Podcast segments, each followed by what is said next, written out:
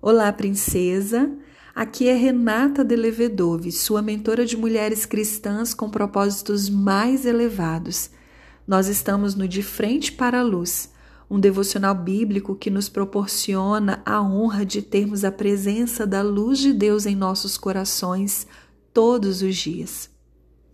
Nós estamos fazendo a leitura dos evangelhos.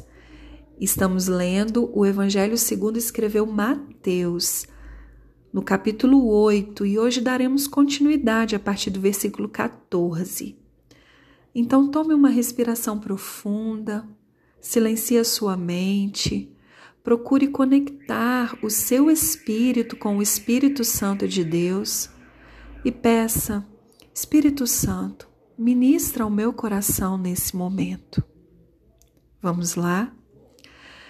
Quando Jesus chegou à casa de Pedro, viu que a sogra dele estava de cama com febre. Jesus tocou em sua mão e a febre a deixou. Então ela se levantou e passou a servi-lo. Ao entardecer, trouxeram a Jesus muita gente possuída por demônios. Ele expulsou esses espíritos imundos com uma simples ordem e curou todos os enfermos. Cumpriu-se desse modo o que foi dito pelo profeta Isaías: levou sobre si nossas enfermidades e removeu nossas doenças. Quando Jesus viu a grande multidão ao seu redor, ordenou que atravessassem para o outro lado do mar. Então um dos mestres da lei lhe disse: Mestre, eu seguirei aonde quer que vá.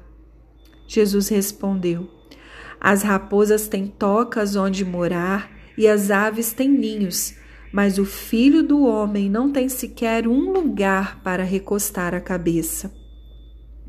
Outro, outro discípulo disse: Senhor, deixe-me primeiro sepultar meu pai. Jesus respondeu: Siga-me agora. Deixe que os mortos sepultem seus próprios mortos. Em seguida, Jesus entrou no barco e seus discípulos o acompanharam. De repente, veio sobre o mar uma tempestade violenta, com ondas que cobriam o barco. Jesus, no entanto, dormia. Os discípulos foram acordá-lo, clamando: Senhor, salva-nos, vamos morrer. Por que vocês estão com medo? perguntou ele. Como é pequena a sua fé.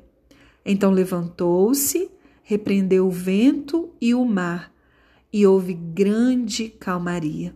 Os discípulos ficaram admirados. Quem é este homem? diziam eles. Até os ventos e o mar lhe obedecem. Uau! Quanta coisa maravilhosa nós estamos aprendendo e lendo através do que escreveu Mateus e compõe hoje a Bíblia Sagrada. Vimos Jesus sempre curando, Jesus sempre vendo as pessoas, se compadecendo da dor e do sofrimento delas, e ele então tocando-as, trazendo de volta vida para muitas pessoas. Mas o versículo que eu quero destacar e que salta aos meus olhos nesse momento é o final do versículo 27.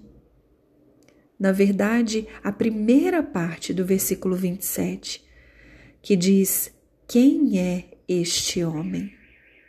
Os discípulos admirados, depois de verem Jesus acalmar a tempestade, repreender o vento e o mar, quando eles testemunharam ali o vento e o mar obedecendo a voz, ao comando de Jesus, eles, admirados, perguntaram: Quem é este homem?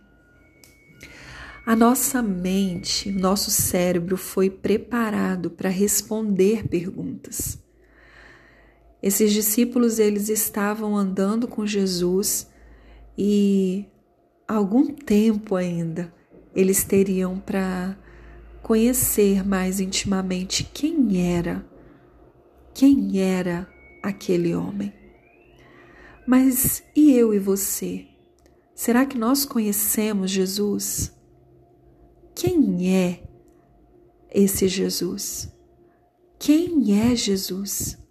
O que eu sei sobre Jesus? Se alguém te perguntasse quem é Jesus, o que, que você responderia? Você responderia que ele é o Filho de Deus? Você responderia que ele é aquele que morreu na cruz para te salvar? Mas será que existe profundidade nessa resposta? Será que conhecemos de fato Jesus? E se conhecemos, a que ponto conhecemos? Qual é a profundidade do nosso conhecimento sobre quem é Jesus? Que possamos refletir sobre isso nesse dia, meditar sobre quem é Jesus, o quanto conhecemos de Jesus e que em nossos corações possa arder o desejo de conhecer esse que até o vento e o mar lhe obedecem. Um beijo no coração, até o próximo áudio.